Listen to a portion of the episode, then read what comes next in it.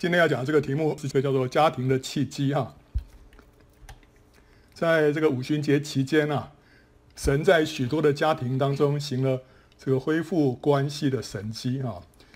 我们上次上个礼拜我们有有听到这个葛姊妹的见证啊，我们后来把它放在 YouTube 上面，叫做高墙倒塌，母女和好的见证。嗯，那我们在里头啊，听见她怎么样跟母亲和好啊，那这是一个非常奇妙的见证。所以后来把它泼在网络上之后啊，这个见证底下的留言板上面，我们也看到一些弟兄姊妹，他们纷纷表达他们在这段时间呢，也经历了类似的神迹。其中有一个歪姊妹啊，她说：“我也是听了五旬节那篇，禁食十天，求神赐我加倍的圣灵，医治我的坐骨神经。结果呢，上帝都没有赐给我啊，却感动了我的先生，开始每天晚饭之后呢。”全家五个人聚集在一起查经，他有三个孩子，分别是十九岁、十七岁跟十五岁，啊，非常不简单啊。然后呢，我觉得这是比我所求的更棒。感谢主，他知道我们所最需要的是什么，更知道事情的优先顺序。所以这个姊妹她她追求要被这个圣灵充满，要得到加倍的圣灵，还有求身体得医治。结果神确实在他的家里面做工啊，让他们家里面呢。这个灵性被更新。另外有一个 W 姊妹啊，她说：“我的家庭呢，关系也是在五旬节的日子当中被震动更新了。夫妻呢，能够真心的合一，家庭的这个父与子的互动，讲话不断，这是从来没有过的。那母亲跟孩子之间的这个温柔和节制的这个沟通回应啊，这个长久以来的争吵跟仇敌，真的完全离开我家庭了。”感谢圣灵的工作，大大的浇灌震动全地。还有一个 S 弟兄啊，他说：“我也是在听过数算厄梅尔之后，在进食祷告当中蒙圣灵光照，主动跟妻子承认对他平日的辛劳那么轻视，甚至还斤斤计较而道歉。妻子先是惊讶的看着我，继而两个人就相拥而泣。如今我们仿佛新婚燕尔。感谢主的爱真实可信。”感谢五旬节的圣灵更新变化的大能降临释放，荣耀归于神。这些都是 这些都是我们所没有预预先期望的。我们预先期望是说，大家要要大大的被圣灵充满啊，被更新，教会被复兴。可是居然神所做的工作呢，却是在家庭里面，而且让这些啊关系啊被恢复啊。所以我我们要按着神的时候时刻跟神同工。啊，当五旬节的时候呢，我们就向神祈求圣灵跟复兴，这就像好像说是雨季来临的时候呢，我们要向神求雨一样啊。所以在撒迦利亚书第十章第一节说：“当春雨的时候，你们要向发闪电的耶和华求雨，他必为众人降下甘霖，使田园生长菜蔬。”啊，什么时候要向神求雨啊？在春雨的时候啊，所以在。旱季的时候，我们不会求雨啊，但是当雨季来临的时候，我们就要求雨，因为那个时候是神要降下这个春雨的时刻，所以我们要在神做工的时刻向他求对的事情啊。所以在五旬节，我们就要求圣灵，对不对啊？但是呢，结果是神在五旬节期间呢，是降下圣灵之外呢，更在祈求者的家庭当中做工，使长久隔阂在这个夫妻还有亲子之间的这个高墙呢，在一夕之间就倒塌了。夫妻关系、亲子关系被恢复，灵性被重建啊！所以神在这里就指示我们一件事情，这就是什么？这就是应验了马拉基书四章五到六节的预言啊！我们要知道说神现在在做什么事情，神让我们知道说这个就是马拉基书里面那段预言的应验。那段预言讲什么呢？说看啊，耶和华大而可畏之日未到以前，我必差遣先知以利亚到你们那里去。他必使父亲的心转向儿女，儿女的心转向父亲，免得我来咒诅遍地。啊，这是旧约圣经里面最后的两节啊，最后两节。你看原文或者说是这个啊英文的话，最后一个字就是咒诅。所以旧约的最后一个字是咒诅，然后新约的启示录最后面是什么？写恩惠啊，愿恩惠临到大家。哦，所以一个是咒诅，一个是恩惠。好了，这两节是旧约圣经里面。的最后两节，它指向什么？指向这个先知以利亚。以利亚是谁？就是施洗约翰啊。所以到新约一开始就讲到施洗约翰啊。啊，这段经文首次应验是在基督第一次来到之时啊。先知以利亚是指的施洗约翰，他预备人心，为基督的服事呢铺平了道路啊。所以在路加福音三章四到六节说啊，正如先知以赛亚书上所记的话说，在旷野有人声喊着说，预备主的道，修直他的路，一切山洼都要填满，大小山冈都要削平，弯弯曲曲的地方要改为正直，高高低低的道路要改为平坦。凡有血气的都要见神的救恩，所以施洗约翰来，他传讲悔改的道，那这些犹太人啊听了就扎心，扎心之后他们就会觉得说，哇，我真的是是有罪啊，所以他们就要悔改，所以他们就到施洗约翰那边去去受洗啊，受洗，所以那时候全啊以色列地啊，到处都有人去到施洗约翰那边去，要要求要要要受洗，要洁净他们的罪。所以那个时候是神在以色列那个地方赐下一个属灵的复兴，啊，让每一个人里面就知罪。所以施洗约翰来，他就是要在在人的心里面做这样的一个工作啊，让人扎心。那为了什么？为的就是说他们知道他们需要救恩，所以接下来就要迎接那个要来的那位弥赛亚啊。所以他在让这个大小的山洼都填满，大小的山冈都削平。好了，所以。这个马拉基书里面这段就是预言施洗约翰要来啊，然后呢，耶和华大而可畏之日呢，呃，也可以是指着末日，所以这段话呢还会在末日来到之前呢，终极应验，就是现在，现在就是在末日啊即将要来到了，所以在这个时刻呢，这段经文还会再应验啊。当年神是借着以利亚一个人的力量啊，扭转了以色列的人心。使他们承认并且呼喊说耶和华是神，对不对？那时候以利亚跟巴力的先知在那边斗法，到最后呢，以利亚他所筑的这个坛有天火降下来，把那个祭坛上面的祭物烧掉，把那个祭坛旁边那些水沟啊里面的水全部都烧干啊！所以那个时候以色列人一看呢、啊，就承认说耶和华是神，巴力不是神，所以他们就是呼喊耶和华是神，耶和华是神。所以神是借着以利亚一个人的力量，让整个全以色列人回转归向神啊。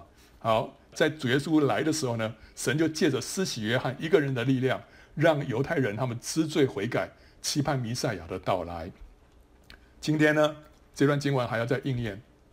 今天圣灵呢，不是借着一个人啊，乃是借着什么？他成为神的七灵啊。你到启示录里面看到。神的七灵就是奉差遣往普天下去的。今天神要让人知罪，要让人悔改，不是借着一个人的力量，乃是圣灵在全地运行做工。他就预备人心，迎接主的再来啊！好，所以这段经文啊，要应验。今天不是借着以利亚一个人，不是借着施洗约翰一个人，乃是圣灵在运行，在做工。他做什么工呢？使为父的心转向儿女，儿女的心转向父亲啊。父亲的心转向儿女，儿女的心转向父亲，这就是意味着亲子关系还有属灵状态的恢复啊！亲子关系的恢复啊，父亲的心转向儿女，是什么样的父亲转向什么样的儿女呢？呃，一般都是错的转向对的，对不对哈？所以这边应该是讲，第一个是应该讲到是一个一个冷漠失职的父亲转向一个被忽略的儿女啊。这个父亲他开始意识到他自己的责任。他自己过去在父亲这个职责上面的疏忽啊，所以他就转向长久被他所忽略的儿女。那儿女的心转向父亲呢，是讲到悖逆的儿女转向敬虔的父亲啊。为什么是悖逆的儿女转向敬虔的父亲？因为这段经文啊，在路加福音里面，那个天使加百列啊，曾经对那个撒迦利亚说过同样的话啊，只不过那是用。这个在新约里面是用的是希腊文，用的是七十士译本啊，所以那那个地方所翻译从旧约翻译过来就不太一样。那不太一样呢，就解释了旧约里面那个希伯来文原文的意思啊。在路加福音第一章第十七节说，他必有以利亚的心智能力行在主的面前啊啊，叫为父的心转向儿女，叫悖逆的人转从义人的智慧，又为主预备合用的百姓。他前半段一样哈，叫为父的心转向儿女，但后半段他是说叫悖逆的人转从义人的智慧，好，那这个跟旧约的这一段相对应的结果呢，我们就知道说，那这个儿女是指谁啊？就指悖逆的儿女，那父亲呢，就讲就是讲义人的词汇，就讲到敬虔的父亲啊，又为主预备合用的百姓。所以呢，末日大灾难之前呢，神要在基督徒的家庭当中恢复亲子的关系，目的是什么呢？目的就是要为主预备合用的百姓啊。这就是这段日子以来，我们看见神所在做的工作。我们要对神的行动啊，对神的作为啊，要有认识啊。以色列人知道神的作为，但他们不知道神的法则。我们要从神的作为当中知道他现在他的法则，他他到底在做什么哈？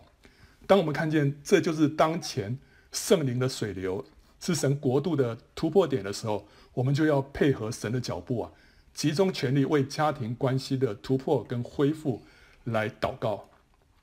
当你看到神在家庭里面做工的时候，你就知道说我们现在要为什么东西祷告啊？因为神正在做在家里面做工，所以我们就要为家庭祷告，对不对？这个就是配合神的脚步啊。我们为家人祷告，这这个时候会是最有果效的时刻，因为这是一个收割的季节，庄稼已经熟了。你以前为家人祷告，可能还祷告得很辛苦，但这个时候祷告啊，你会事半功倍啊，因为这个时候。庄稼已经熟了，神已经开始在做工了。神开始做工的话，我们就要赶就要赶快跟上去。我们其实呢，我们是在神的后面掳掠仇敌啊。这个是分分享这些战利品啊。所以圣经里面说，顺着圣灵撒种的，必从圣灵收永生啊。所以我们在神的时刻做神要做的事情，就会有百倍的收成，就会有永恒的价值啊。所以这个时候要做什么？这时候就是要加强的啊、为。家里面的关系啊，要突破，要重新修复来祷告。我们看到这个关系的重建跟圣灵的浇灌的彼此之间的关联。以赛亚书三十章二十五节说，在大型杀戮的日子，高台倒塌的时候，各高山冈陵必有川流河涌。这是什么意思啊？这段预言是在说了，末日神在地上会施行审判，降下灾难。所以会有大型杀戮，会有高台倒塌，这是神的审判来到。那那个时候会怎么样？会有圣灵大浇灌，就是各高山冈陵会有川流河涌。川流河涌是讲到圣灵，圣灵就是那个水流啊。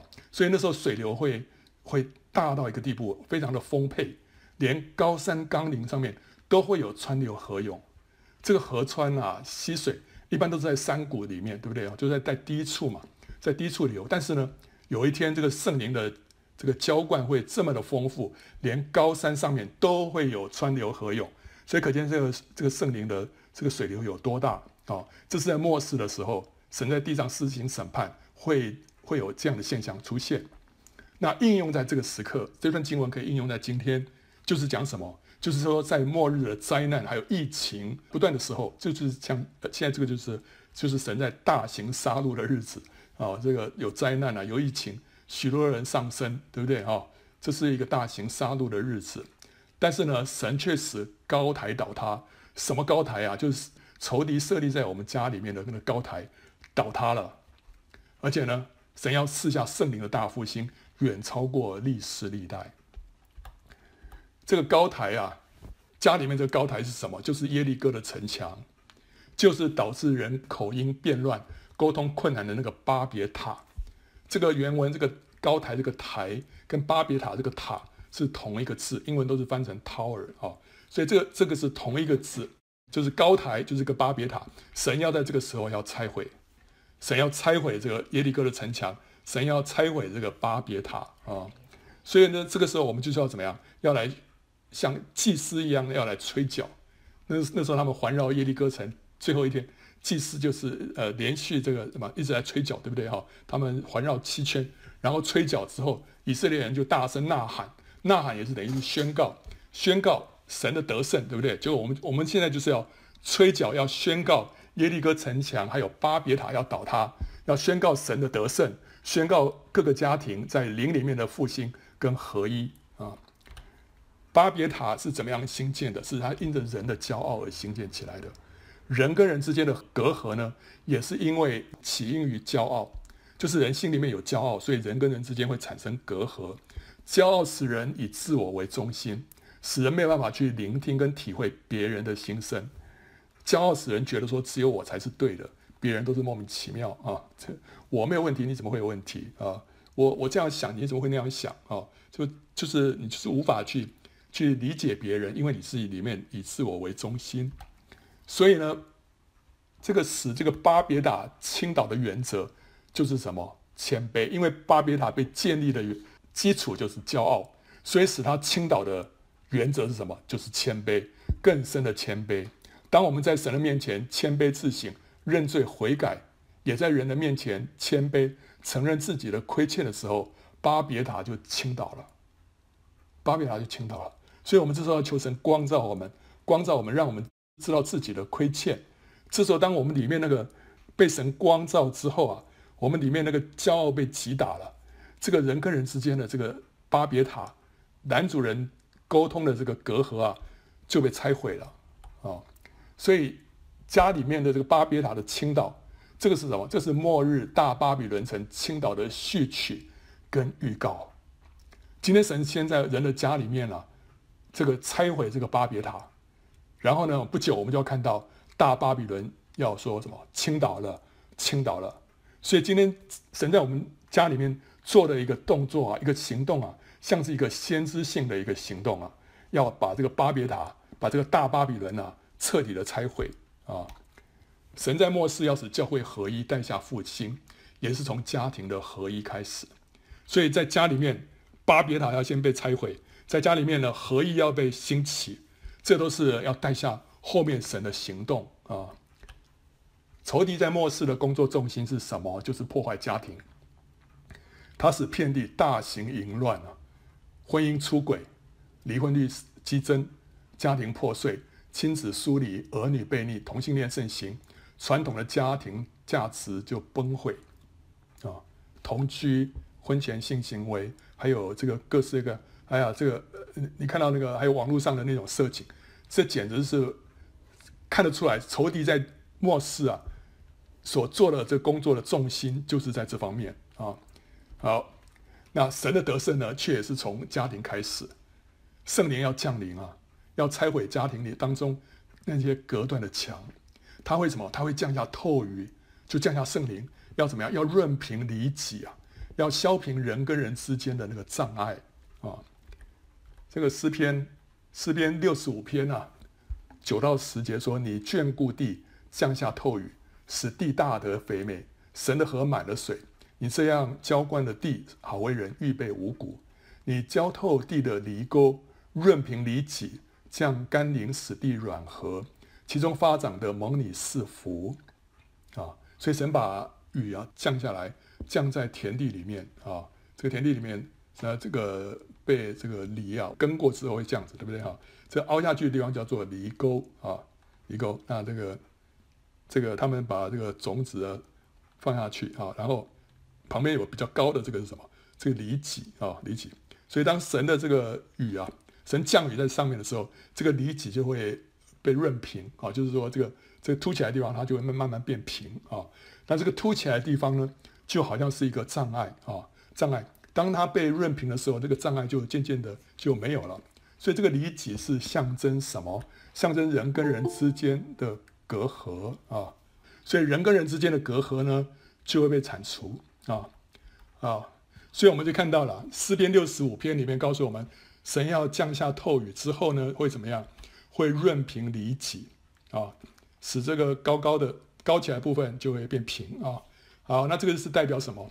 降下透雨就是圣灵要浇灌下来，润平离己呢，就是要打破这个隔阂。然后在以赛亚书三十章里面说，我们看到说什么？高台要倒塌之后会怎么样？会有川流河涌，对不对？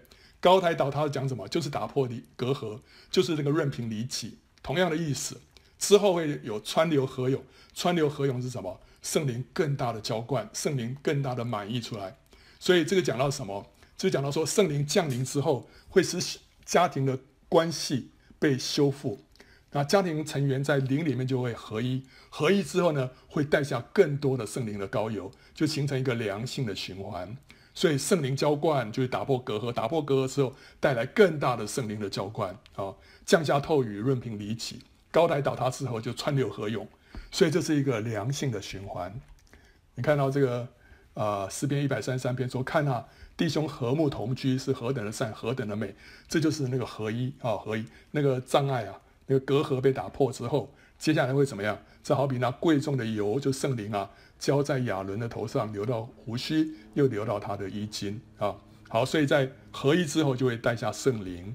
另外呢，讲到亚瑟的福呢，说愿亚瑟蒙福胜过众子，得他弟兄的喜悦。这个也要合一，对不对？合一之后会怎么样？可以把脚站在油中，就是圣灵里面。所以呢，合一就会带下圣灵啊。所以呢，我们今天为圣灵大教官跟大复兴来祷告啊。我们就要先为什么？为家庭关系的恢复来祷告。当家庭合一之后，教会合一，复兴就自然临到了啊。然后我们就看全家得救啊。这个时候，神做工在家庭当中，他的目的之一是什么？就是要在末日大灾难来临之前，使我们全家都进入方舟，能够一起被提。神不愿意我们家里面有人被取去。有人被撇下，神最深的心意是要我们全部以一家一家啊为单位，每一家都能够被提，都能够成为得胜者。那每一家都能够成为得胜者，都能够被提，首先就是要先让这个家里面一切的这种沟通的障碍要被打破，让一切人有不对的关系要被修复。我们看到旧约里面再三的给我们看到，我们得救呢是一家一家的得救。当大洪水毁灭全地的时候呢，挪亚一家八口得救，神就拯救了他们一家啊。挪亚是义人，但是神就拯救了他全家，让全家都进到方舟里面。所罗玛被天火毁灭的时候呢，是罗德一家得救啊，所以神就拯救了罗德一家。虽然罗德算是一个算是一个失败的义人啊，但神拯救了他一家哦。当然是他后面你看到那个呃那个盐柱那个他太太啊，这个没办法，都已经把把你救出这个。这个城了，他还回头看那个他所放不下的那个属世的财富啊，结果后来就成为一根圆柱啊。好，所以我们神要拯救我们，但是我们也需要跟神配合啊。然后呢，后来神在埃及降下十灾，最后一灾在击杀埃及人的长子的时候呢，以色列人他们得救也是一家一家的得救，每一家呢就取一只羊羔，对不对哈？然后呢，所有的。躲到他们这一家里面的人啊，就可以躲过灭命天使的击杀。所以那时候以色列人他们是以一家一家为单位得救的。后来当耶利哥城被毁灭的时候呢，喇合是全家得救的啊，喇合是全家得救，所以他们把从那个城墙上面他就垂了这个红色的线，对不对哈？所以他们以色列人看到他们就不毁灭他啊。好，所以这些历史让我们看到，面临灾难的时候呢，神的拯救乃是以家为单位的。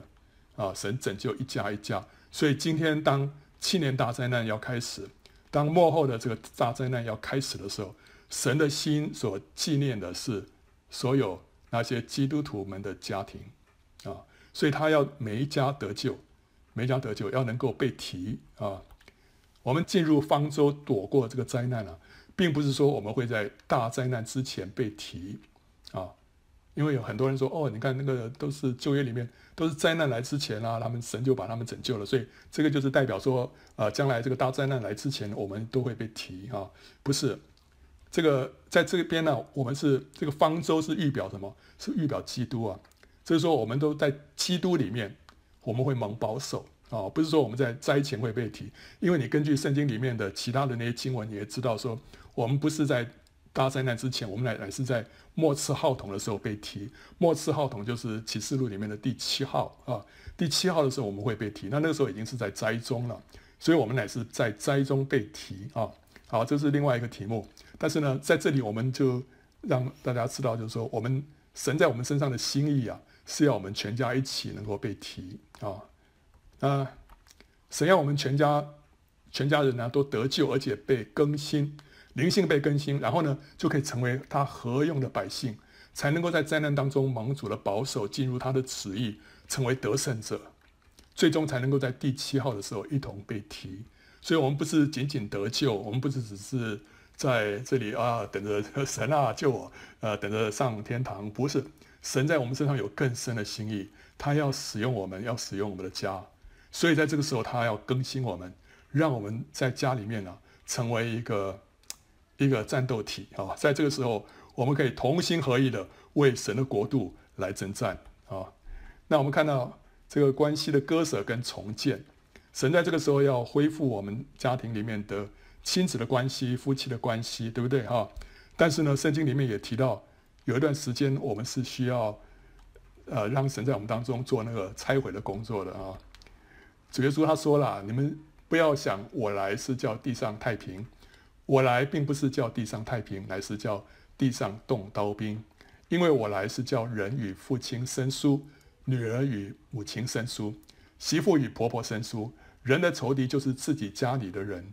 爱父母过于爱我的，不配做我的门徒；爱儿女过于爱我的，不配做我的门徒；不背着他的十字架跟从我的，也不配做我的门徒。”哎，你说这个哎，神神要神要让祝福我们，让我们家里面的关系和好，对不对？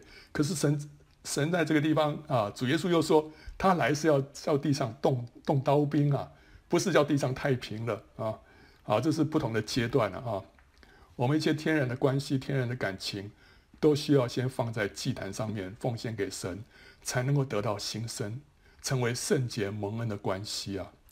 所以这个。哥林多前书十五十五章三十六节说：“你所种的若不死，就不能生。”这个这个地方是讲到说，我们这个这个必死的身体啊，啊，有一天会变成呃属灵的身体啊，有一天我们会被提的时候，我们的身体会变化。OK，但这个原则其实适用在许多方面，我们的关系也是一样，我们的关系啊，天然的关系、天然的感情、天然的爱啊，如果没有先死，就不能生。他是他还是没有被神变化过的，这就像是这个什么，这个亚伯拉罕跟以撒的关系。以撒本来是亚伯拉罕的心肝宝贝，对不对？但是神要亚伯拉罕把以撒给献上，那这个以撒原来是神所赐给亚伯拉罕的，但是呢，亚伯拉罕还是需要把它放在祭坛上面奉献了之后，那时候神再把以撒赐给亚伯拉罕。这个时候，亚伯拉罕所得到的这个以撒，跟他去到摩利亚山上去把他奉献之前的以撒已经不一样了。这个以撒是死而复活的以撒，这个死而复活的以撒对亚伯拉罕来说就不再是他的偶像了，因为那个偶像已经破碎了，那个偶像已经放在祭坛上面，他已经奉献，把以撒奉献给神了。现在以撒得回来是一个更新的以撒。亚伯拉罕跟他之间的关系啊，就是一个新的关系了。他不再被那个、那个、那个天然的爱所瑕疵了。他已经死过了，所以这个时候再死第二次、死第三次啊，对亚伯拉罕已经已经免疫了，好吧？我们免疫，我们需要经过挨这么一刀之后啊，再来，我们都可以放下了。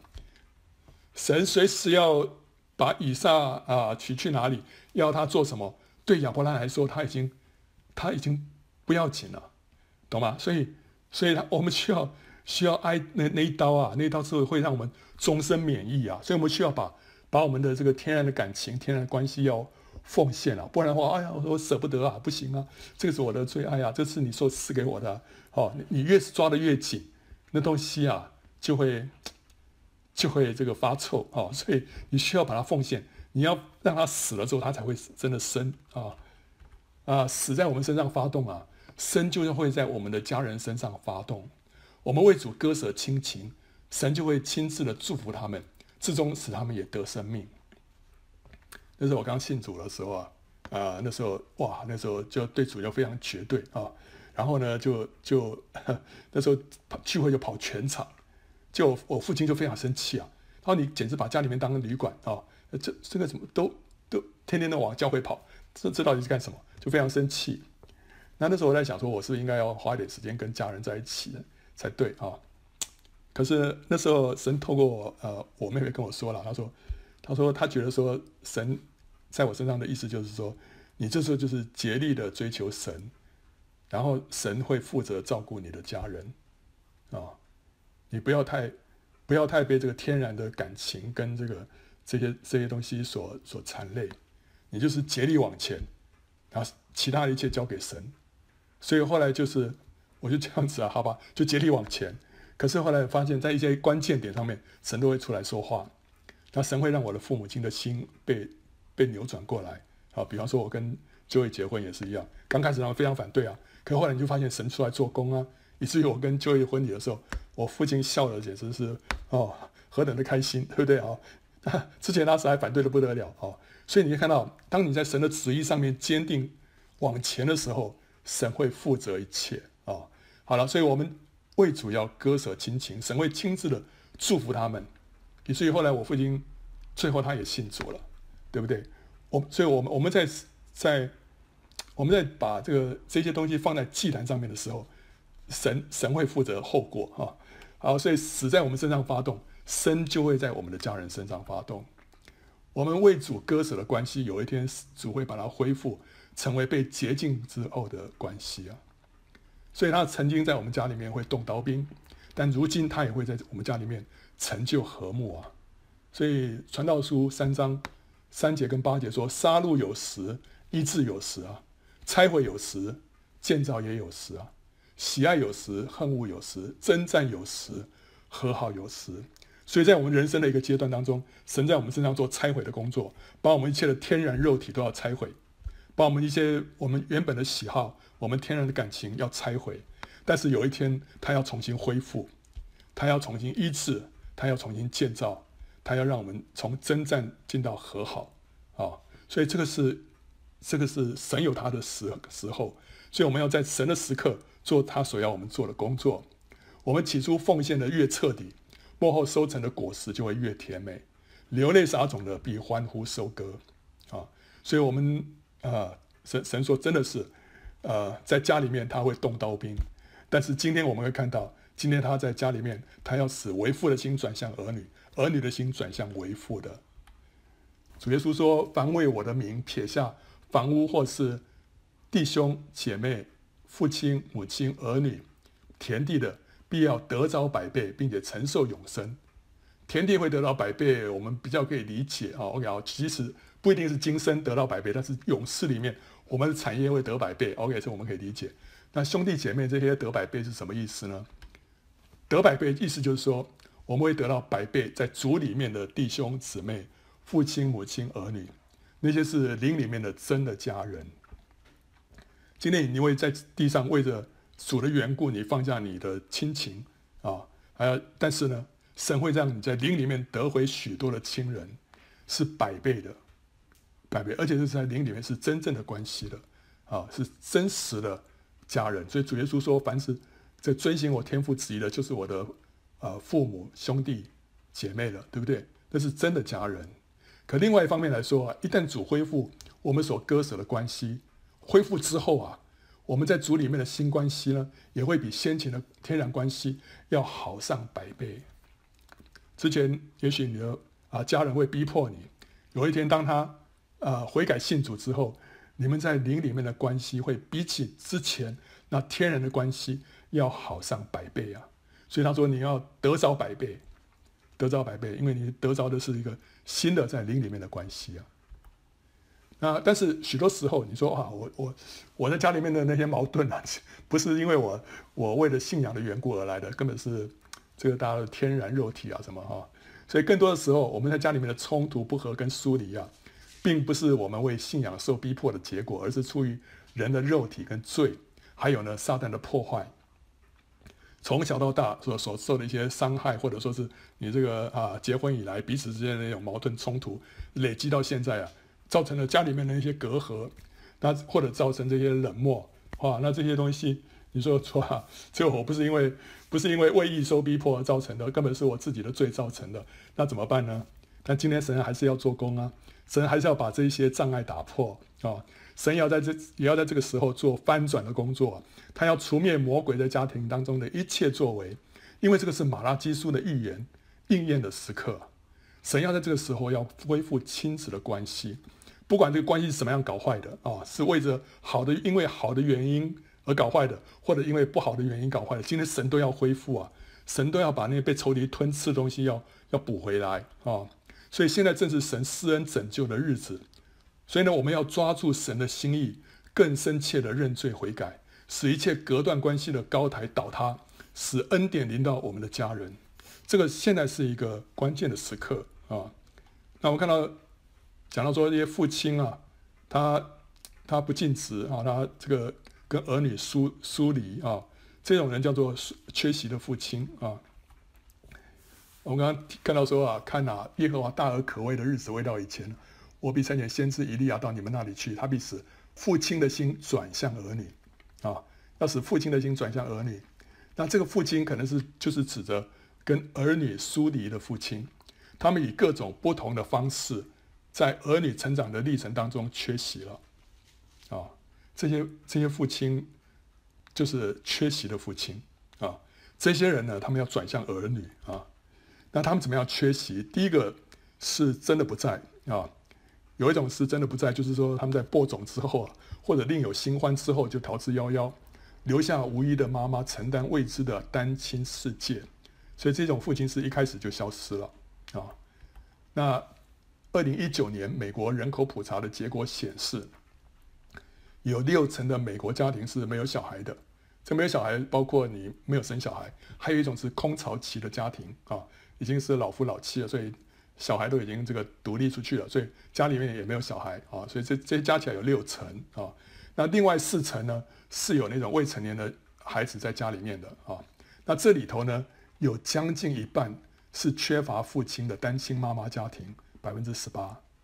好，所以每有有小孩的家庭里面，最多的是单亲妈妈的家庭，其次才是双亲双亲完整的家庭，有占百分之十五。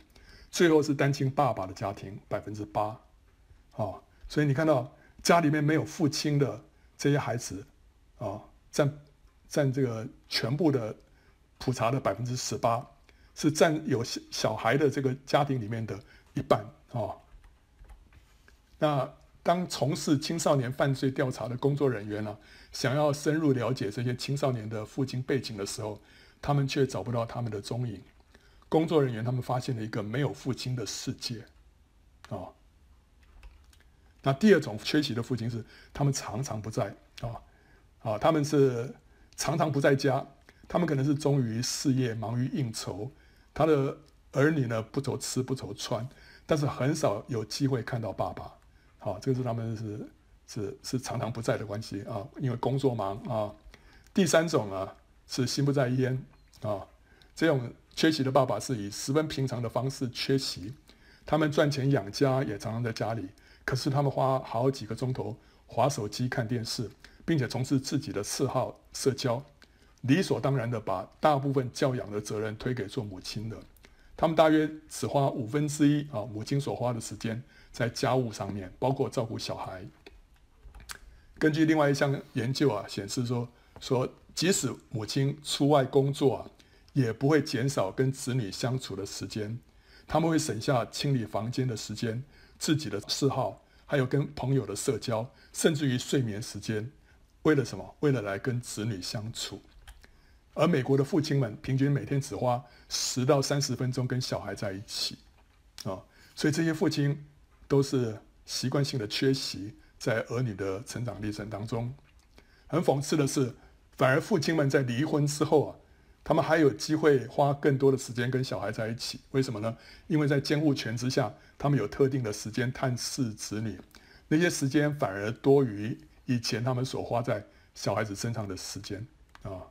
另外，有一些分析啊说，男人年过了四十之后啊，对家庭生活的渴望会逐渐增加，但是经过以往长期的缺席，再加上孩子已经渐渐成长了。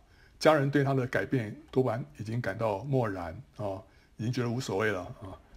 那另外还有调查显示说，男人临终的时候最大的遗憾，多半是什么？多半是觉得生前太少花时间在家人身上。所以这个是今天这个世界啊，作为一个父亲所常见的问题啊。恶意缺席的爸爸对子女较深的影响是。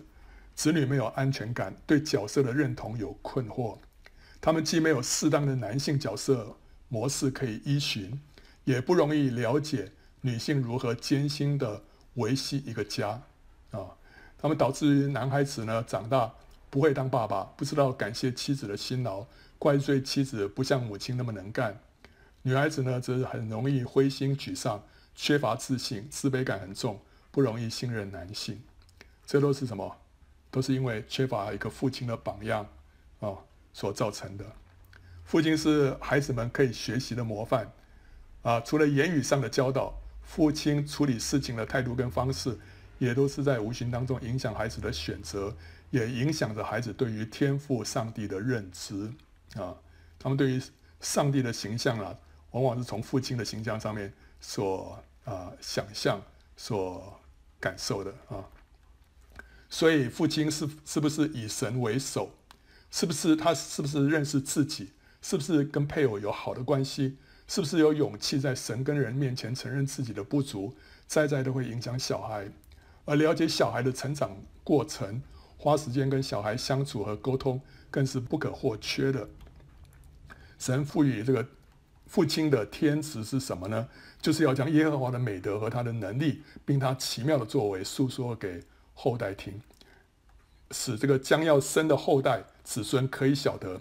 他们也要起来告诉他们的子孙，好叫他们仰望上帝，不忘记神的作为，我要守他的命令啊。OK，所以父亲的职责啊，他需要在家里面成为一个什么？成为一个属灵的祭司啊，把神的道、把神的法则告诉他们的儿女啊。